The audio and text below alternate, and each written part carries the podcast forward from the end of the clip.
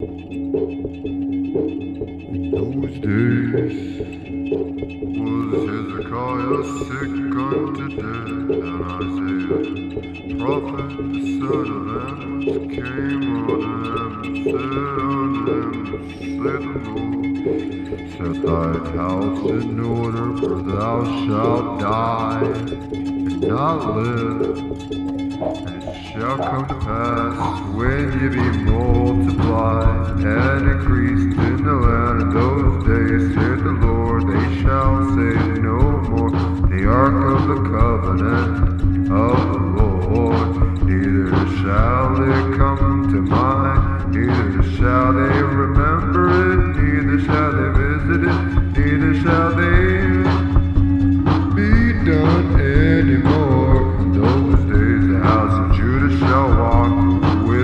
house of Israel, and they should come together out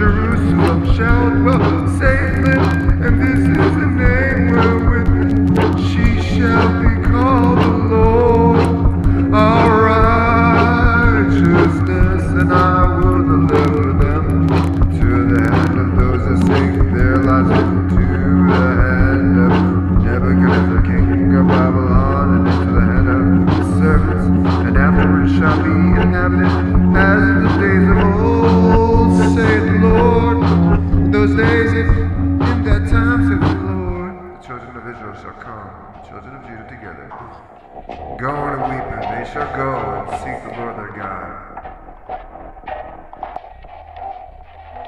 Praise the Lord.